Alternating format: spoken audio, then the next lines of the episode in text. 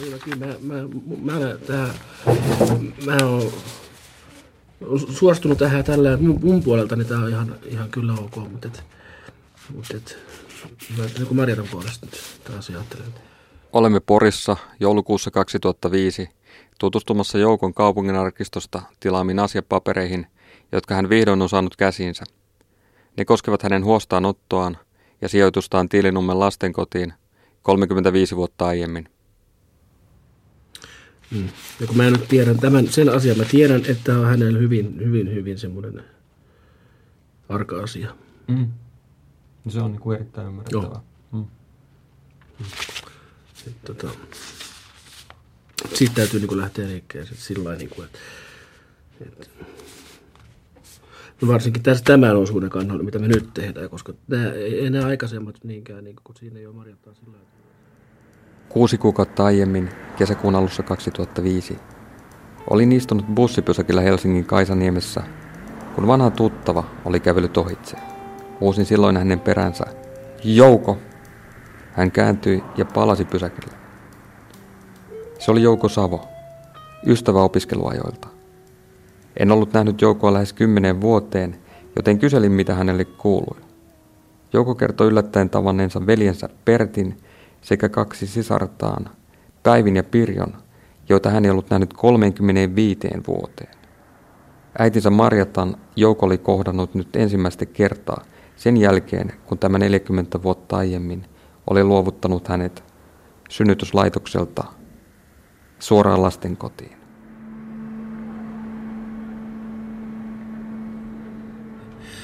Tiesi kyllä, missä mä asun. Mä asun Reposaaressa ja vanhemmat asuu siellä. Ja, ja tota, tiesi sen talonkin. He oli joskus ajellut sit siellä Reposaaressa. Ja oli ilmeisesti nähnyt minut sitten siinä kadulla, kadulla. Mä olin ollut siinä sitten kuplavolkkari. Ja, ja he oli vaan sitten siinä ajatellut, että tuossa se varmaan on se Tonse veli poika, mutta et, sitä yhteyttä ei sitten vaan niinku, yhteyttä niinku siinä ei sitten vaan niinku ollut otettu, että et he tiesi minusta paljon enemmän kuin minä heistä. En mä, mä tiesin vaan, että he asuu Noormarkus, mutta mä en tiedä mitään muuta.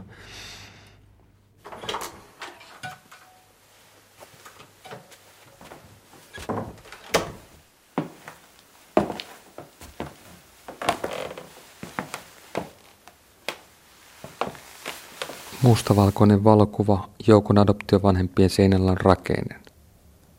Se on suurennus pienemmästä kuvasta, joka on otettu joskus 1960-luvun lopulla.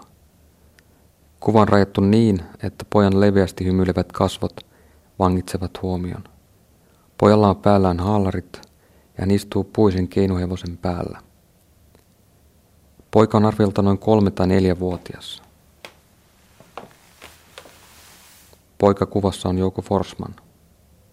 Kuva on ainoa, joka on olemassa joukosta neljän ensimmäisen vuoden ajalta. Valokuvan ottajasta tai kuvan ottamisen tarkemmasta ajankohdasta ei ole tietoa. Valokuva on peräisin Tiilinommen lastenkodista, josta se löytyi 1980-luvulla, kun vanhaa tarpeetonta tavaraa oltiin poistamassa.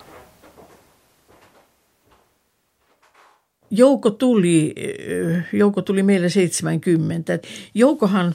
Mirjam Savo on Joukon adoptioäiti. Oli meillä ensin sunnuntailapsi, jos olet kuullut semmoisesta määritelmästä. Mä olin tutustunut semmoisen naisryhmän kanssa tähän lastenkotiin ja siellä kerrottiin, että mielellään haluttaisiin yhteyksiä aikuisiin ihmisiin siis sellaisille lapsille, joilla ei ole sukulaisia tai läheisiä, jotka veisivät heitä kylään. Et, ja näitä sanottiin sunnuntailapsiksi, koska se useimmiten se tietysti sopii viikonloppuisin henkilöille ottaa vastaan tämmöinen pieni vieras. Suloa Savo on joukon adoptioisä. No mehän olimme jo avioituessamme molemmat lähes niin, nelikymppisiä. Eli me emme olleet ihan nuoria. Joukko kävi meillä, tai me haimme hänet viikonvaihteisin lastenkodista meille ja palautimme sitten aina sunnuntai-iltaisin takaisin. Kunnes ne sitten ilmeisesti se kiintyminen, meidän kiintymisemme joukoon ja joukon kiintyminen meihin vähitelle syvenivät. Ja oliko se nyt sitten vuoden, vuoden päästä, nyt minä en muista. Me olimme joka tapauksessa vaimon kanssa Lapissa automatkalla. Kiertelimme Lappia ja, ja, ja tuo, tulimme etelään takaisin kotiin ja ensimmäiseksi me menimme lasten kotiin hakemaan joukon meille. Ja joukko jäi sille tielle.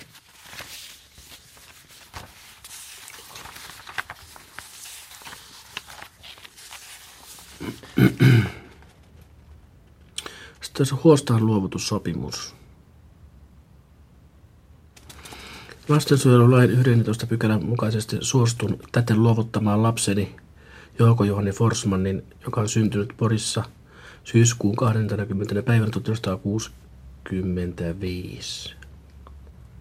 Porin kaupungin lastensuojelulautakunnan huostaan toistaiseksi ja niin pitkäksi ajaksi kuin edellä mainittu viranomainen katsoo tarpeelliseksi hoidettavaksi – ja kasvatettavaksi kodin ulkopuolella sillä tavalla kuin voimassa oleva lastensuojelulainsäädäntö edellyttää. Vanhemmille kuuluva oikeus hoitamiseen ja kasvattamiseen siirtyy mainituksi ajaksi edellä mainitulle viranomaiselle, joka puolestaan sitoutuu pitämään huolen lapseni holhottavana, hol, lapseni holhottavani hoidosta ja kasvatuksesta. Samalla siirtyy myös oikeus ja velvollisuus hoitaa lapselle kuuluvaa omaisuutta mainitulle viranomaiselle. Tästä omaisuudesta on eri luettelo. Tätä sopimusta on kaksi kappaletta, yksi kummallekin sopimuspuolelle. Porissa helmikuun 26. päivä 1969. Sitten siinä on sun äidin nimi, biologisen mm. äidin nimi. Mm. Ja sitten siinä on ne lastenhuollon tarkkaajat, kaksi kappaletta. Mm. Löytyi kaksi.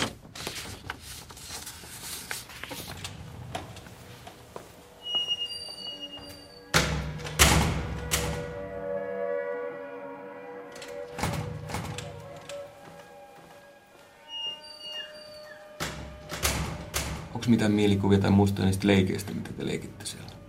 Ei. Niistä mulla ei ole minkäännäköistä. Mun mielestä me ei leikitty siellä edes.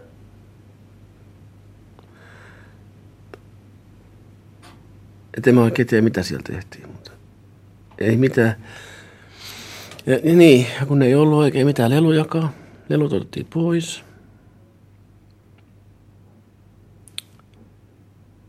Et mitäs mulla on niin? Mulla olisi yksi semmonen, semmonen apina, semmonen punainen apina, sen nimi oli Vaine. Tossa Vaine sitten sen nimi. Ja se on semmoinen apina, minkä mä, mä en tiedä.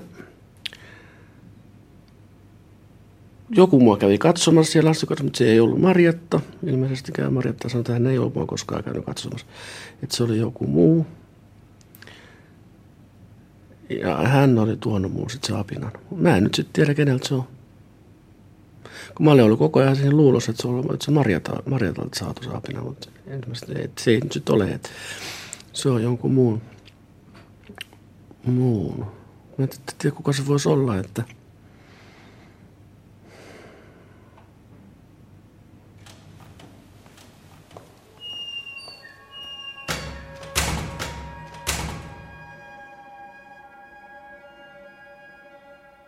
No tämä lastenvalvoja, joka silloin sitten kävi, yhden kerran mä tapasin hänet. Hän sanoi näin, että, että nyt on odotettavissa, että tulee esimerkiksi näitä eri vaiheita, jotka on jää, jääneet niin kuin läpikäymättä lapsella.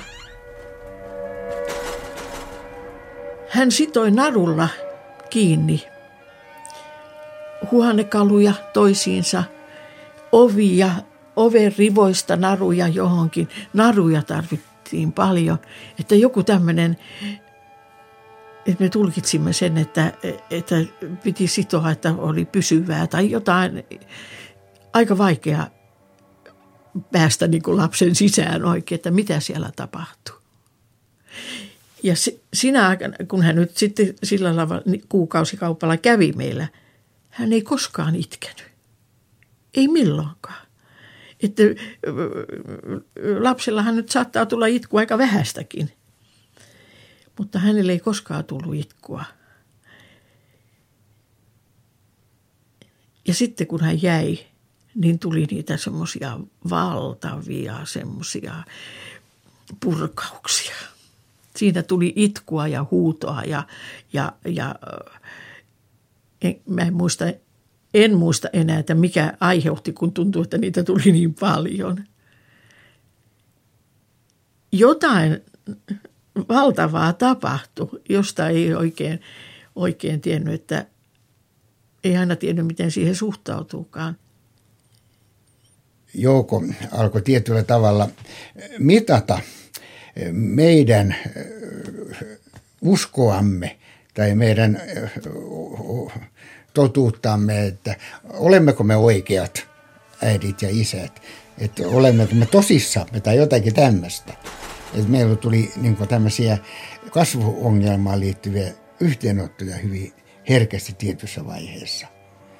Hakattiin nyrkkiä seinää ja, ja, ja kuvannollisesti tällä tavalla, että tuo Jouko varmasti halusi niin mitata, että hyväksytäänkö hänet.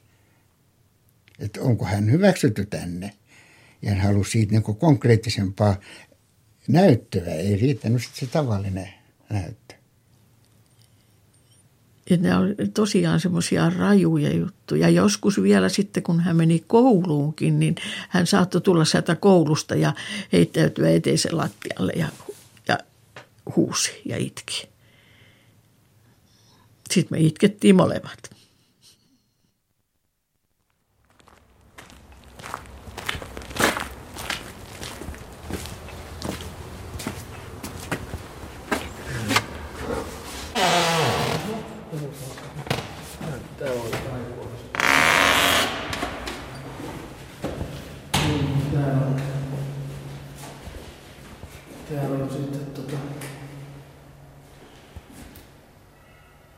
Tämä on muuttunut nyt kyllä ihan näin. Tämä oli se kierros, missä oli se meidän osasto. Ja tässä oli semmoset, semmoset ove, lasiovet, ovet, siis tässä. Tämä on muuttunut täysin tämä seinäkästä. Milloin tämä lastenkoti on lopettanut toimivuus? Täältä vähennettiin näitä osastoja, että oli niin pienimuotoisempaa. Ja sitten sit, se oli varmaan 95 kun sitten se loppui kokonaan tämä toiminta. Että. Mutta tämä on sillä tavalla, että tämä rappukäytävä on ihan samanlainen kyllä ja tämä kaikki tämmöiset, että näissä ei ole niin muutoksia tapahtunut. Mutta Tämä on ihan yksityis- Tämä on nyt, tämä on nyt ihan tämmöinen niin asuintalo. Nyt aika, aika jännää kyllä nähdä tää tämmöisenä.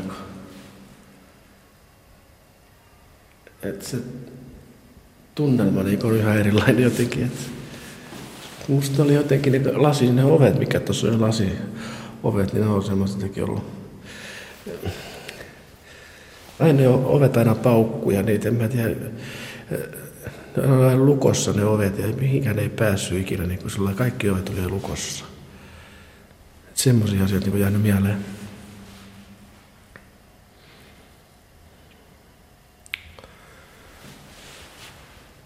Sitten tuossa toisella puolella on tuo punainen rakennus, mikä tuossa on, niin se on se vauvala. Et mä en siinä ollut, sit mä tuossa mä ollut ensiksi. En tiedä, mikä, mitä, mitä siinä nykyään sitten tuossa rakennuksessa, onko se joku. En, en tiedä. että tota... Mitä siellä touhutaan? Anteeksi. Tehdään Yleisradiolle radiodokumentti. Tämä on aikaisemmin ollut tota, lastenkoti. Ja hän on ollut siellä lastenkodissa neljävuotiaaksi saakka. Ja nyt ollaan palattu tänne niin kuin muistelemaan sitä tilannetta. Nyt ei mitään muuta ihan tätä vaan sen takia.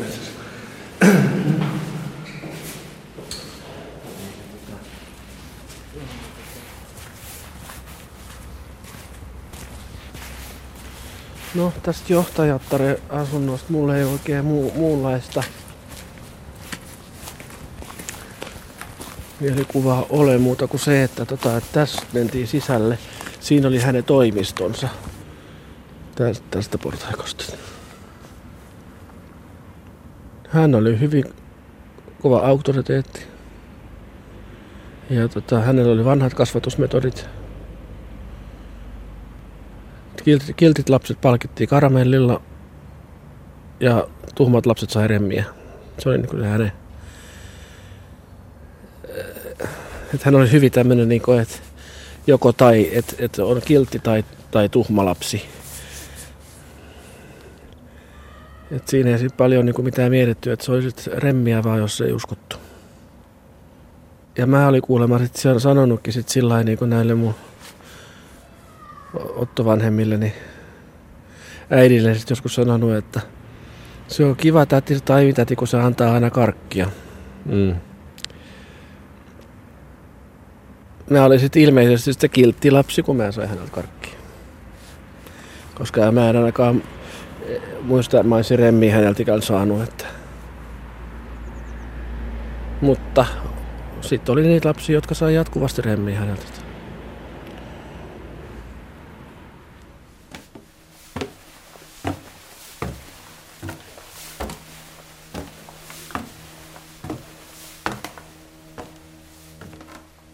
Kyselikö Jouko niin pienempänä tästä taustastaan? Minusta ei. Minusta siitä ei kuuri, joukon aloitteesta puhuttu koskaan. Se tuli sitten muita teitä, mitä me sitten luonnollisesti joskus, kyllä Jouko sai siis ihan välittömästi, kun hän meille tuli, niin hän tiesi, että hän ei ole meidän, meidän biologisia lapsia, että kyllä hän on kasvattilapsi tai adoptoituja tai näin poispäin. Joukohan oli lastenkodissa aivan synnytyslaitokselta oli siirretty suoraan lastenkodin vauvalaan. Että hän ei ole ollut missään muussa perheessä, siis omassa biologisessa perheessä hän ei ole ollut lainkaan. Hän on sen perheen nuorin lapsi, heitä on kaikkiaan neljä. Ja vanhemmat olivat silloin jo eronneet. Ainakin jo silloin, kun, kun me tutustuimme joukkoon – me emme koskaan tavanneet äitiä ja isä oli muuttanut Ruotsiin. Siis tämä perheen isä. Äiti on ilman muuta selvä tapaus. Jouko on äitin poika kyllä, mutta, mutta niistä ei ole koskaan sitten taas puhuttu, mikä oli se, että se Joukon vanhempien perhe hajosi niin, että lapset joutuivat tai vietiin Tiilinumma lasten kotiin ja se, että Jouko syntymästään saakka jäi sinne. Että äiti hetkeksikään ottanut lasta. Biologinen isähän on Ruotsissa, että hän käy silloin tällä on kai täällä. Sikäli kun hän on biologinen, se tämäkin on, eh, hän ei ole koskaan tunnustanut sitä, että Jouko on hänen poikansa. Sitten näitä kaksi sisarta ja veli, jotka olivat vanhempia. Ja lastenkodissa oli silloin vanhin sisar ja veli ja nuorempi sisar oli jo otettu kasvatiksi muistaakseni ahlaisiin. Että hän oli sitten siellä. Häntä emme nähneet koskaan, mutta tämä vanhempi sisar kävi meillä – pari kertaa sen jälkeen, kun Jouko oli tullut meille, mutta sinä syksynä sitten äiti pystyi ottamaan nämä kaksi lasta kotiin. Se yhteys katkesi. Marraskuun alku 2005. Puhelu päättyy. Olin juuri soittanut Jouko Savon kahdelle sisarelle – Päiville ja Pirjolle ja tiedustellut mahdollisuutta haastatella heitä radiodokumenttiin, jota olen tekemässä joukosta. Molemmat sisaret ovat kieltäytyneet. Aiemmin on jo käynyt selväksi, että Joukon äiti Marjatta ei halua tulla haastatelluksi dokumenttiin. Joko veli Pertti taas on vakavasti sairaana, joten hänen kanssaan ei edes ole mahdollista keskustella. Viimeisessä puhelussa Jokon sisar on todennut, että kyseessä ovat vuosikymmenien takaiset kipeät asiat. He eivät ole valmiita puhumaan niistä. Eivät edes Joukon kanssa. Myöhemmin Jouko kertoi, että perheen sisällä äidin ja sisarusten kesken asioista ei ole puhuttu koskaan. Jouko ja minä päätämme kuitenkin jatkaa dokumentin tekemistä ja Joukon juurten etsimistä. Tilaamme Joukoa koskevia papereita Normarkun sosiaalitoimesta. Joukon äiti ja sisarukset antavat siihen suostumuksensa.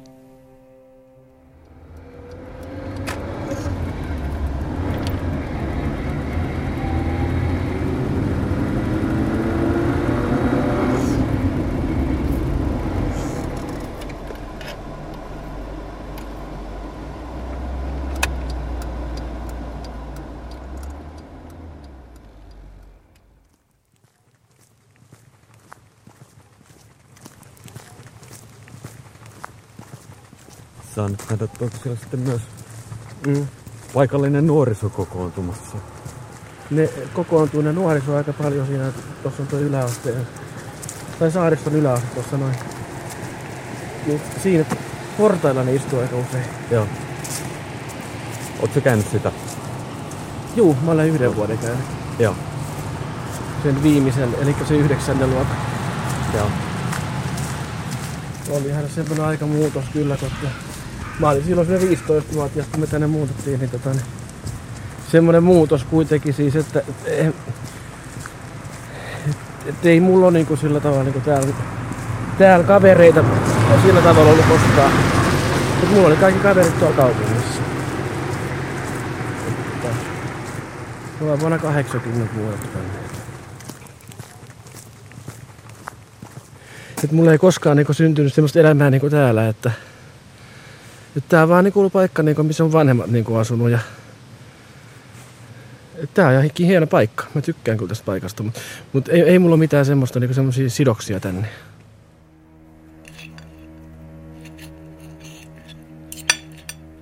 Silloin kun hän oli viimeisen vuoden peruskoulusta täällä, kun me muutimme 80 joulukuussa, niin sen kevään hän kävi kaupungissa koulu. Mutta sitten sen viimeisen vuoden hän kävi täällä. Mutta tuota, silloin hänellä oli täällä vaikeuksia, mutta se oli ilmeisesti se, se muutto. Et ei, ei me sitä osattu ajatella, että, että tämmöinen muutto on aikamoinen muutos sillä tavalla. Vasta jälkeenpäin ajatellut, että tuliko siinä ehkä jotain niitä semmoisia varhaislapsuuden epävarmuuksia, että mennään taas uuteen paikkaan. Joku opettajista, luultavasti joko opo-opettaja, kehotti meitä menemään kasvatusneuvolaan käynnille. Ja meille ei ikinä käynyt selville, että mikä se syy oli. Ei meille sitä selitetty. Ja kun mä kasvatusneuvolassa kysyin, että onko nyt jotain asioita, joita meidän pitäisi tietää, niin emme me siihen mitään semmoista vastausta saaneet, että asiathan on ihan hyvin vaan. Joukkokaan ei sitten? Joukolle, siinä oli kaksi henkilöitä, henkilöä, jotka tuota meitä haastatteli, niin se mieshenkilö, jonka nimeä mä en muista, hän oli Joukolle sanonut, että jos joku haluaa, niin hän ottaa selvää, kun tämä perheen isä ei ole Joukon isä, mm. vaan se on eri isä kuin näillä muilla lapsilla. Että hän ottaa selvää siitä isästä. Mutta Joukokaan ei hän, ei hän puhunut meille sitten siitä, kun joskus vasta myöhemmin ja, ja eikä häntä sitten kiinnostanut siinä vaiheessa. Hän oli niin nuorikin, että eikä hän tänä päivänäkään vielä tiedä. kuka se on.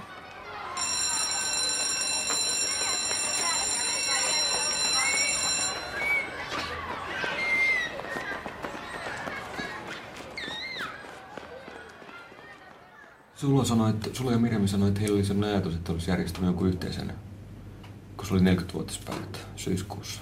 Juu, Että mihin sun sisarukset olisi tullut. juu. Sitten mä niinku jollakin tavalla niinku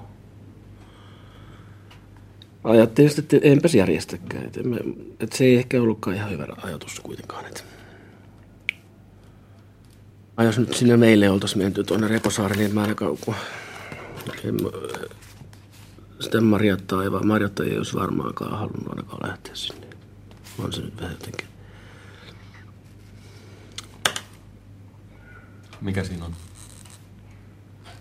En mä usko, että hän on oikein valmis vielä siellä tapaamaan mun vanhempia äitiä ja että en mäkään.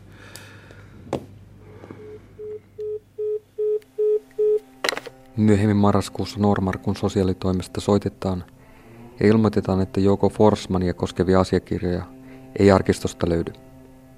Arkistonhoitaja on tarkistanut koko vuoden 1965, eikä heillä sellaisia ole. Hän kertoo olevan mahdollista, että asiakirjat ovat kadonneet. Arkistonhoitaja kuitenkin ehdottaa, että meidän kannattaisi ottaa yhteyttä Porin keskussairaalaan ja Porin kaupungin keskusarkistoon. On mahdollista, että sieltä voisi vielä löytyä joukkoa koskevia papereita. Hän myös mainitsee, että Pelastakaa lapset ryn arkistoista Helsingistä voisi löytyä tietoja joukosta, mikäli hänen adoptiotaan on järjestetty heidän kauttaan. Otamme yhteyttä kaikkiin mahdollisiin arkistoihin. Joukolle itselleen asia tuntuu vaikealta.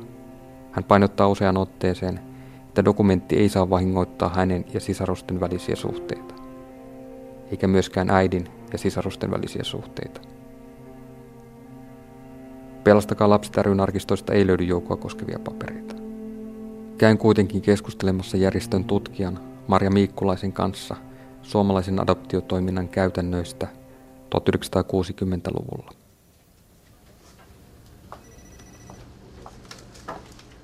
Onko hän nuorin?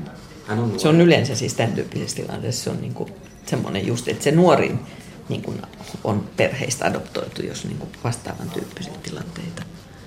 Ja, ja siinä on täytynyt olla siis jonkinlainen huostaanotto kyllä. Se on ollut semmoinen huostaanotto, että se on varmaan ollut, lastensuojelulakiinkin on tullut muutos vuonna 1984. Huostaanotto pikkasen muuttui siinä.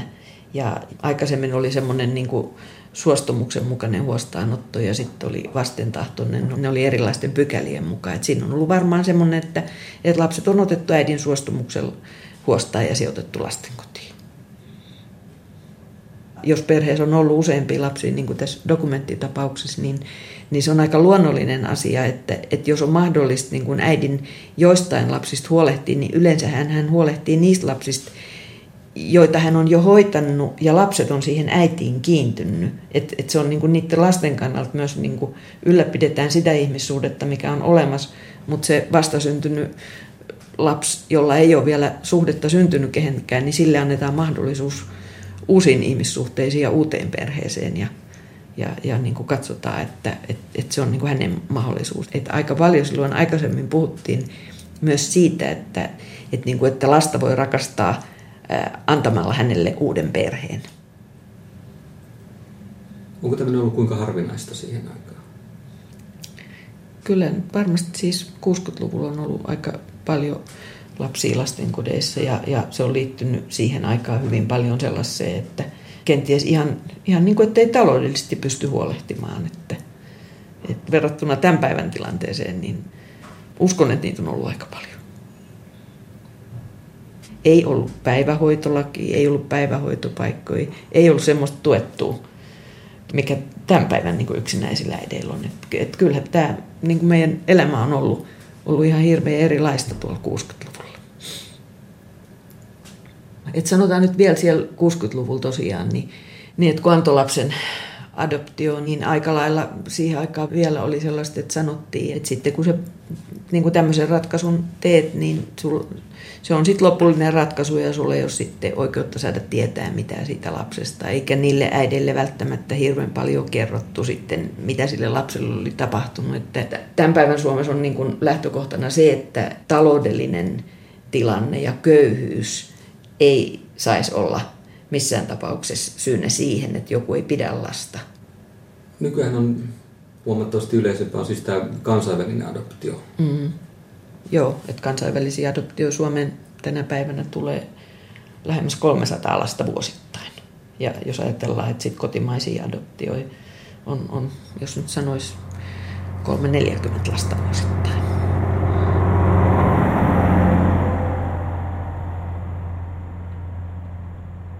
Voi sanoa sitä. En mä voi sanoa Sano sitä. vaan. En, mä- en sano.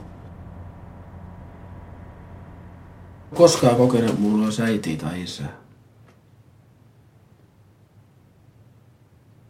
Vaikka mulla on äiti ja isä, mutta silti mulla ei ole. Mä kutsun näitä vanhempien äidiksi ja isäksi. Sulla ja Mirjamia. Joo, ja kyllä mä, ja he on mun äiti ja isä.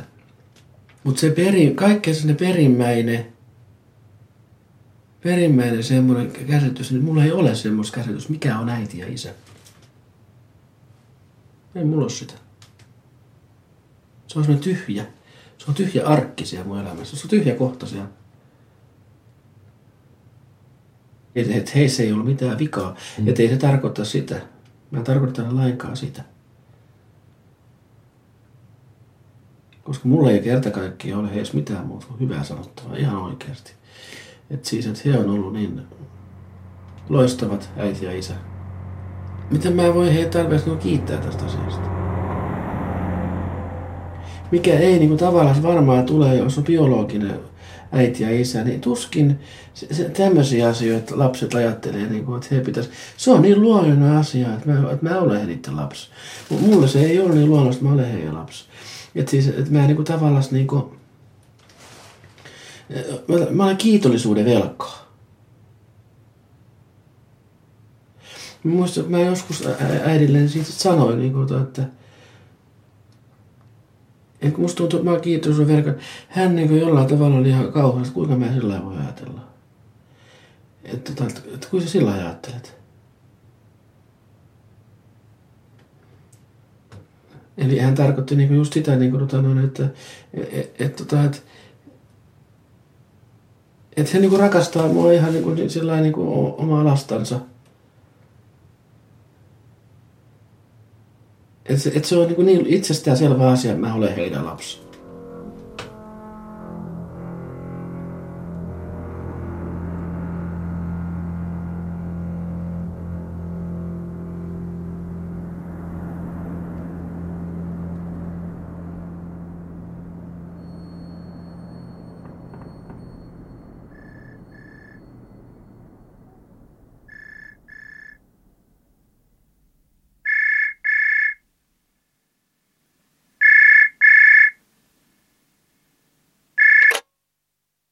Joulukuun alussa 2005 Porin kaupunginarkistosta yllättäen soitetaan.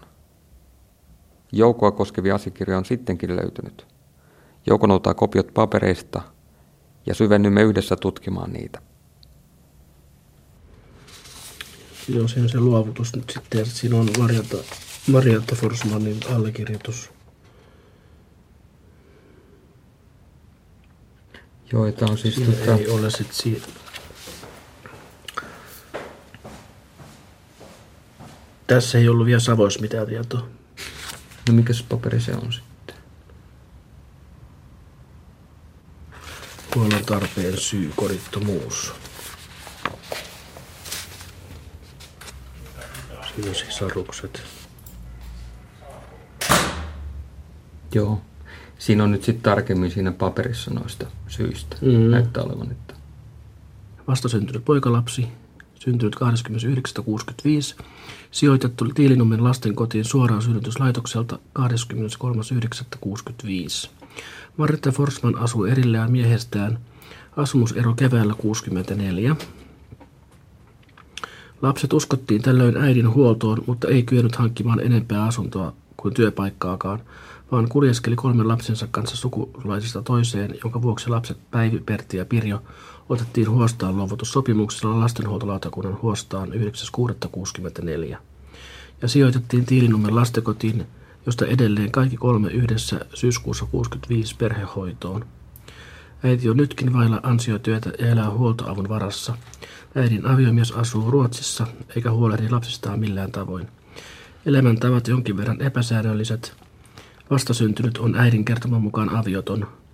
Lapsen isä Reino Sandelin hyväksyttäneen lapsen sijoitus lastenkotiin hoidon korvauksetta. Toi on vuodelta 65. Mm, 65. Siinä on nyt sun isän nimikin sitten ilmeisesti. Joo. Juu, kyllä. Ei. Kyllä se näytti sit siltä, että se olisi tämä Reino Sandelin mun isäni. Niin,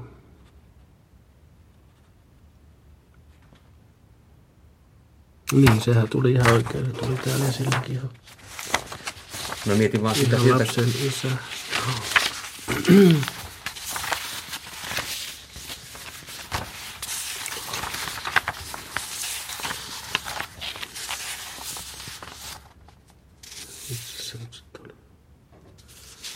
Joo, vastasyntynyt on äidin kertoman mukaan avioton lapsen isä Reino Sandelin.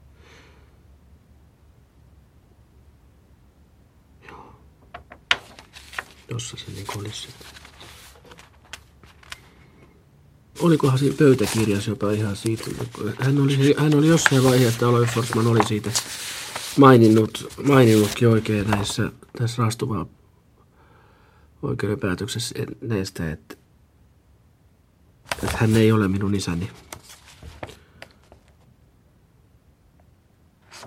Et lähinnä mua niin nyt sitten kiinnostaisi nyt sitten tota, että tää, tässä tuli nyt tämmöinen uusi, uusi etsiminen nyt sitten, että lähtee etsimään sitä Reino, Reino tota noin Sandeliini jostakin.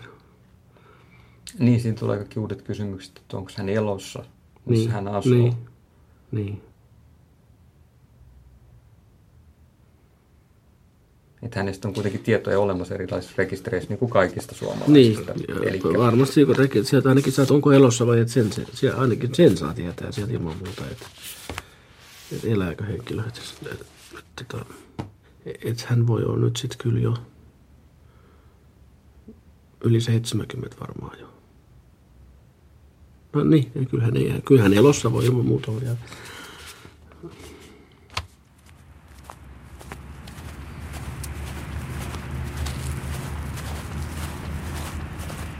Joulukuussa 2005 tapaamme Joukon kanssa vielä viimeisen kerran. Jouko on käynyt tapaamassa sillä välin. Marjattaa asiakirjat mukanaan.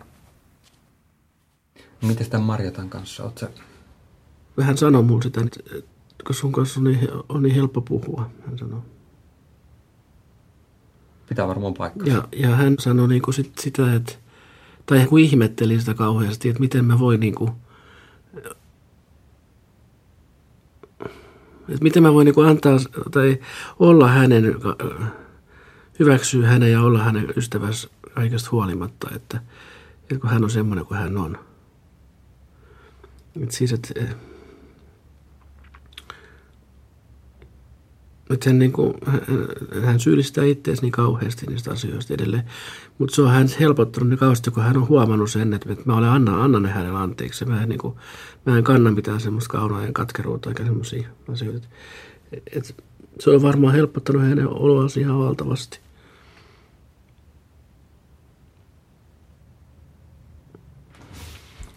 Mä katsoin muuten, mä olen ollut aika iso lapsi, kun mä oon syntynyt. Neljä, neljä kiloa, 150 grammaa. Aika Joo. semmonen möhkäle.